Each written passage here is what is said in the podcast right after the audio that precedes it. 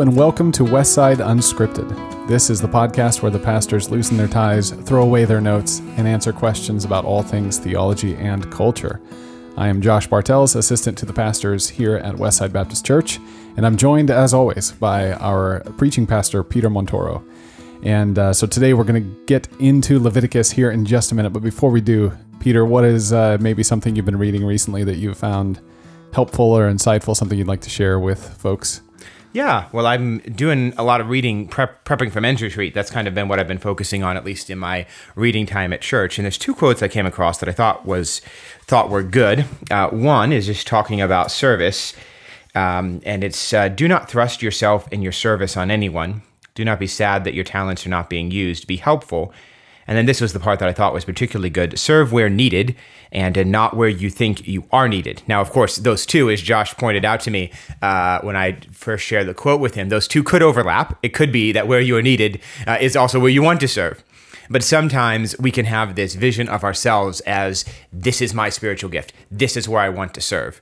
And then rather than looking for what area is help needed and allowing our desires and our aspirations to be shaped by the needs of our community, we go looking for a community that needs what we want to do. And so, in that sense, that really is, you know, it really is backwards from from a communal standpoint that we we should look at the community that we're already a part of and we should see what needs does that community have and where is there overlap with what I can do, even if it may not be my first choice, and it may be someone else will come along later on, you know, that can, and we can get to doing something else. But really, and this is something I've seen in my own life over and over again, that you know our our service should be shaped by the needs, not the you know finding a community that matches. Here's what I have to contribute because this is the only thing right. that I'll do. Um, and the second quote is likened to the first. It's from a different book.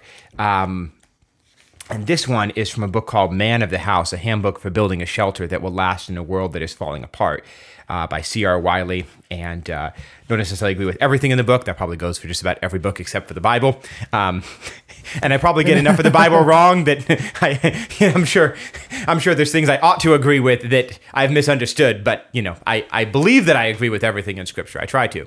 Um, but anyways, this book is good. We're going to probably get get it for our bookstore at some point. But he has this this quote: "In a world that changes rapidly, where people move around too much and are too slow to settle down, where anonymity is the norm and movement is mistaken for progress, communities need more sticks in the mud." I just praise the Lord for that. I just you know found personal inspiration from this quote. what non-committal types learn too late is that genuine freedom is more a matter of agency than choice. And agency comes with staying put and getting to know people. And also, I would tie it. The first quote was from another book, but I would tie the two together that it's as you commit to the needs that are there that you really gain the the investment that gives you a voice into the direction of the community as a whole. Um, and sometimes, if you just come with ideas and not investment, you don't have the opportunity to see those ideas come to fruition. Um, but when you come with both, then you're able to, you know, both meet the needs that are there and then help shape the direction of the long haul. So I just thought that was helpful, and uh, I wanted to share that. Yeah, that's cool. I, I uh, really enjoy the Man of the House book. I've read that one and found it very helpful. And you got you got my copy. Uh, you got my copy and, and inscribed for me because he he was here. I did. He was just recently in Bremerton actually, and so I got to take it and get it inscribed for Peter, and got uh, my own copies inscribed. So yeah, it's it's. Uh, I was too busy getting ready for men's retreat. but yeah, so so our question today, what we're going to get into, is coming from the book of Exodus. So we are going Exodus or Leviticus. Or Leviticus. Sorry, it's coming from the book of Leviticus, and I'm going to read a verse for you, and then we're going to ask you just basically what it means. So here we go. Leviticus chapter 19, and verse number 27. You shall not round the corners of your heads, neither shalt thou mar the corners of thy beard. So the question is, what part of God's holiness did the prohibition to not mar the corner of your beards actually cover? What what's uh what's this supposed what's this supposed to teach us about God, about holiness, about personal piety? What, what, what's the what's this text trying to do? Yeah, well, I would I would pull out. I, I, look, I looked at the text here. Um, so it's 1927, and I would pull back to verse 26, and uh, so I think 26 and 28 help make the the context clearer. You shall not eat anything with the blood, neither shall you use enchantment nor observe times You shall not round the corners of your heads, neither shalt thou mar the corners of thy beard. You shall not make any cuttings in your flesh for the dead, nor print any marks upon you. I am the Lord. Um, and I think the the context of these things, the one thing they all have in common is they all are. We don't know um, exactly necessarily, at least I don't know off the top of my head, uh, what each of these pagan practices might refer to. And I think in some cases, because I did some work on Leviticus academically a, a, little bit ago, and I don't think it's necessarily known by anyone with certainty what all these practices refer to. But the ones that we do know something about, you know, so eating with the blood that's well known as a magical practice uh, pa- pagan ritual using enchantment observing times um, so that would be most likely I, I, would guess that'd be astrology and you know astrology and witchcraft um, and then cuttings, cuttings in, your flesh, for the dead, dead yeah. you know so you wouldn't you know if you just took that and that's why i'd be hesitant so you know i think there are lots of prudential reasons not to get a tattoo i don't know if this would be so you know, so I, I am not by any means endorsing or recommending that anyone get a tattoo, but I, I, think you could take some of these things out of context, like you know you should have a square. The point is not beard styles or tattoos or any of those things. The point is what are the things that pagans do, and how can you live your life in a way that differentiates you from the pagans. Um, so what are the things that are you know religious rituals um, and so I think analogously in our day, we'd want to look and we'd want to see, you know, what are the what are the things that uh, pagans do, and not that anything that a pagan does, therefore we absolutely can't do it. But you know, considering the symbolic va- symbolic um, symbolic value of the actions that we take. Um, so that's how I would apply it, you know, without digging into it really deep. But I, I think that's probably what's going on in the text. So then, should we be thinking when, when you say not anything that the pagans do, you're speaking specifically of pagan worship, not not necessarily every part of life, but any part of life that reflects a worship of a false god. Is that yes, what, exactly? Yeah, exa- right, exactly. Right. You, you, you know, but it's not just necessarily religious things. In that, you know, there would probably be a distinction between, you know, observing times or taking enchantments or you know, pagan funeral practices. But it's those practices that that relate specifically to a false belief um, and relate to idolatry. So it's those connections. And really, you know, in the New Testament, this gets to be offered to idols of, you know, it's not that the meat is anything or the wine is anything or these things are anything, but it's what connections are we, what are we connecting ourselves to? So, you know, getting that boundary between, um, you know, doing things that be unhealthy and even connect us to demons. Paul says, you, you know, you can't eat at the table of demons and the table of the Lord. You know, so they were some Corinthians felt liberated to go to a pagan temple and eat, you know, dig into the sacrifices because if they didn't, you know, they would lose status in society. Um, and Paul said, no, no, no, don't do that. And other people felt like, well, you know, I can eat whatever meat that I, you, you, you know, I can't eat meat at all. If if the pagans eat, you know, eat meat, if the meat is even possibly, if someone might think that it's sacrificed to idols, then I can't. Um, you know, I can't have any, so I'm just going to be, you know, a vegetarian. Um, and Paul certainly said, you know, if that's your conscience before God, you should practice that. But that wasn't what he practiced or what he taught. But sort of steering the, you know, steering in be in between those that there could be even in our even in our day forms of attire or um, forms of of practice that would so associate in, in our own minds or in the minds of others to cause them to stumble with pagan practices or ungodly practices that we need to avoid them so that we're set apart from the world.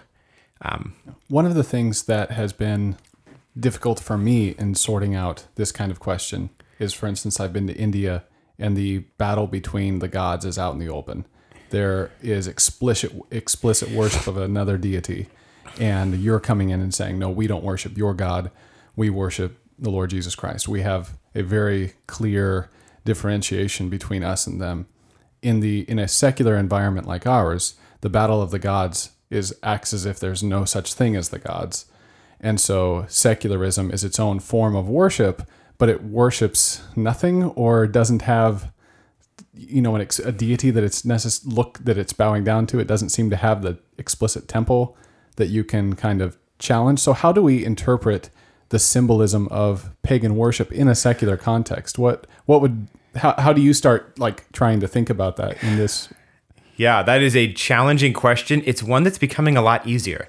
That's true. So, you know, this is one of the things that you know I'll be talking about in men's retreat. That you know the the changes of of say you know from a nominal Christian Christianity that was really like you know ten percent Christianity and ninety percent you know Americanism um, to you know where that Americanism is now anti-Christian in many places.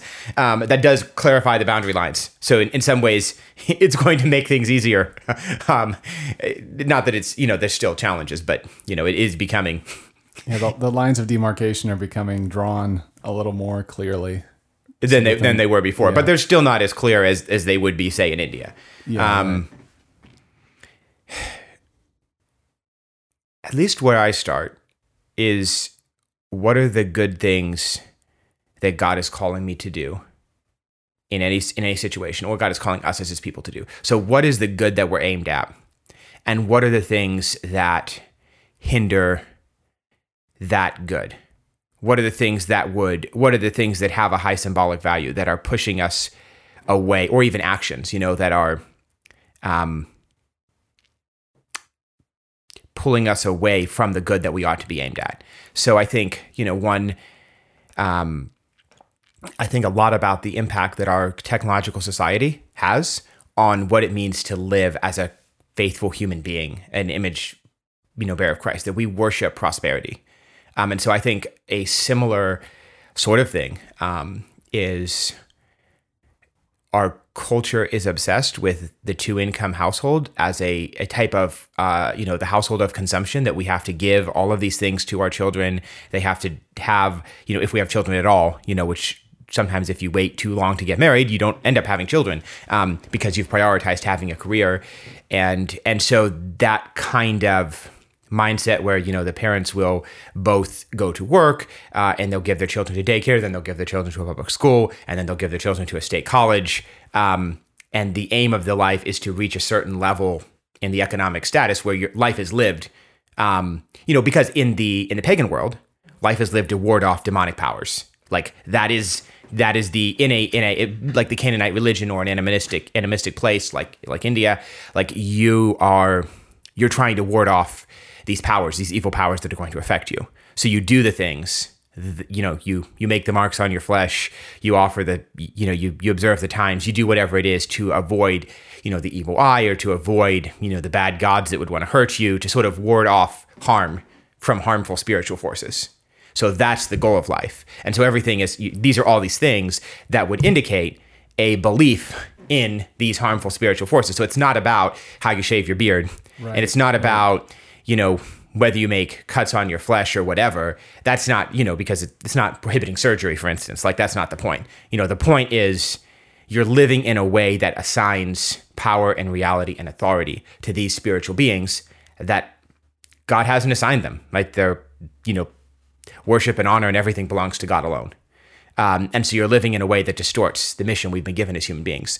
And I, you know, going back to our economic order, our economic order and the priorities, when people live in a way as though reaching a certain level of economic prosperity is the highest good, and they make decisions that only make sense in terms of, um, you know, and it's not like you know an absolute, you know, women should never work or anything like that. There's a that's not the point. But the point is when we live in a way in which we assign priority to the god of mammon, which is the god of our society, the god of mammon, the god of pleasure. You know, when we live for pleasure and we devote, you know, all of our attention and our effort to achieving maximum pleasure um, or maximum enjoyment, or we're like, you know, the ultimate super, you know, or people, you know, live for their sports team and they're like the ultimate super fan, you know, that that is the good of their life. Um, that those are practices that are analogous to the sorts of things. It's like, what are people afraid of? What do they value? What are they trying to accomplish? Um, and if those those goals aren't compatible with Christianity, aren't compatible with a biblical worldview, then we could be doing pagan type things without ever intending to do it.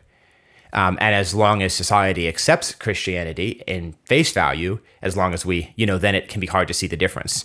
You know, but when you know bi- biblical sexual ethics has become a major breakpoint, that if you ascribe to, you know, what Leviticus says about homosexuality, for instance, um, then you know you are immoral in the eyes of many in our society and most of the elites that would control society. I mean, so that's becoming a, a demarcating status that you can't sort of have Jesus and have the world too, uh, because you know if you have that part of what Jesus has to say in in the Word, then you are, you know, not acceptable in polite society, as it were. Yeah, and it seems as if na- it's not that in the past there have not been faithful Christians under an America that saw Christianity as good. It's just that now we have more opportunities to have that Christianity tested where the the metal right like is is that how you would see it that now now as the financial question is pressed upon you as a Christian because there there could be there seem to be situations where uh, holding to a biblical sexual ethic is costing people livelihoods. That now you actually have the chance to demonstrate which God you worship because the the the test has come to your doorstep. Exactly. Yeah, ex- exactly. Like if, you know, so, you know, I've never, I've never been tempted, you know, to round the corners of my beard for a pagan practice to gain power or whatever, whatever exactly that, exactly what that means. I've never been tempted to do that. I'm not even completely sure what it means. Like, you know, but, um, you know, in a similar way, you know, people haven't been tempted to explicitly deny Christ because there really hasn't been anything that would push them to do that you know, because morality was popular in a way. But now that there's more points of clear demarcation, the faithfulness was needed all along. It just was in more subtle ways. Right. Um, and now it's it's getting a lot more like yes or no, you know, rather than you know. So it was hard to do, the motivation always should have been for faithfulness to Christ. But when society and Christ demand the same thing, it's hard to know even yourself which you're really following. yeah. And now that's going to become a lot clearer. Um, Yeah. and just a lot more straightforward. when it comes to trying to become sticks in the mud that are stuck that that are rooted in a society and that are not just rooted in a community but are rooted in Christ and faithful through this kind of time. Uh, maybe instead of a recommendation about something to read on this topic, what would what would be the kind of practice, or maybe even it is something to read that would be helpful in kind of building that resilience to stand and be the good good old stick in stick in the mud, you know that we need to be right now. I know this is going to come sound shocking coming from a pastor, but there really isn't a replacement for faithful church. I, I wouldn't say attendance, church participation, because you can attend and just be there. But if you're there as a part of, you know, coming to worship God and preparing to worship God, and you're there preparing not just to worship God and have an experience with God, but preparing to invest in other people in the community, and you're reading the scriptures throughout the week, and you're there at neighborhood fellowship, like, you know, I really have seen very, very few people just, you know, I grew up as a pastor's kid. Um, and so I've worked at a few churches, you know, so over the years, like from the time I can remember, this has been something I've been observing. And I've seen very few people that were engaged in those practices fall off the rails in their Christian life. And I've seen lots of people who, you know, just talking about reading the Bible and prayer again, talking about coming to church again.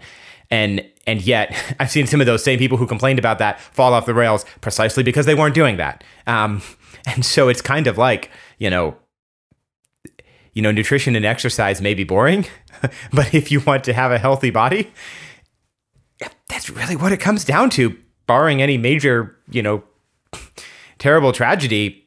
You know, if you want to have health, you're gonna you're gonna watch what you take in, and you're going to you know increase what you put out, and and be careful of those things. And I, I think the same thing is like it really isn't that complicated. There isn't mystery to it. I mean, there is a mystery to the spirit working, but the spirit works through boring, ordinary means of just you know putting. Uh, you know, Doug Wilson has a phrase, productivity, about getting stuff done. And I think that same principle uh, applies to the um, the Christian life. That you know, how, however you turn that into a phrase about fruit, that is sort of like you know, you dig. You dig the plow, you plant the seed. You dig the plow, you plant the seed, and you get a harvest. And the harvest grows, you know, over time. Um, and multiply that over the weeks of your life and the days and then suddenly that's a lot of a lot of time put into it Yeah, and one writer one writer had a, a about discipleship a phrase, a long obedience in the same direction, and you just drive the furrow in, and you drive the furrow in, and you drive the furrow in. You go through dry spells, and you keep going, and you go through you know spells of crazy, you know tremendous excitement, um, and maybe you make the furrow a little bit longer, but you don't you know, abandon the furrow you've been working on and go spin off somewhere else and start all over again. But you just you commit and you dig in and and and you you invest and you know over time it creates community. It unites you to other people and it, it unites you to Christ and the community that He's building. And that really, you know, if we're going to stand in this season, it's not going to be because we came up with a bunch of brand new ideas, but because we committed ourselves to the roots that we should have been committing to from the beginning. Yeah, that's good. Given the question that we had today, I would be amiss not to lump in another question that was submitted by a viewer, and that is, why don't you have a beard? Why don't I have a beard? Because my wife does not like beards. There's the answer. For those of you who are wanting to know, there's the answer. Now we know the question that we've had submitted multiple times. No, not really. There's only one person that submitted that. But now we know. If uh, you would like to hear more of Pastor Peter's preaching and teaching, No, I, I have a question for you, Josh. oh, okay, okay. You said this question was submitted by a viewer. Sorry. Oh, yeah. I don't see a camera. Is this a secret camera you have in here? Because There, there's a secret YouTube channel. If you email me, I'll send you the channel. see. Yeah, yeah, and then you'll be able to see that Pastor Peter truly is not bearded, and that we're not just making up a good story. For now, brother Josh has an amazing beard. I do have a beard. I don't know about its amazingness, but it's here. So if you want, though, Don't to- round the corners of it, or mar I'll, the corners I'll do of my it. What- best what, are you not supposed to do? You're not mar the to- corners. Mar yeah, the don't mar the corners. corners of your beard. I will. I will let the corners be sharp and strong, in the name of uh, Levitical practices. So. I'm not. I'm, I'm pretty sure that's not what Leviticus is talking about, but we'll just do it just in case. Yeah, for sure. Well, this has been Westside Unscripted. If you'd like to hear uh, preaching and teaching from Pastor Peter and the other people in the church, uh, go to our podcast, Bible Direction for Life, and subscribe to that for regular preaching and teaching. Otherwise, we will see you or be with you again next week for Westside Unscripted and uh, talk about more things related to theology and culture. Till next time.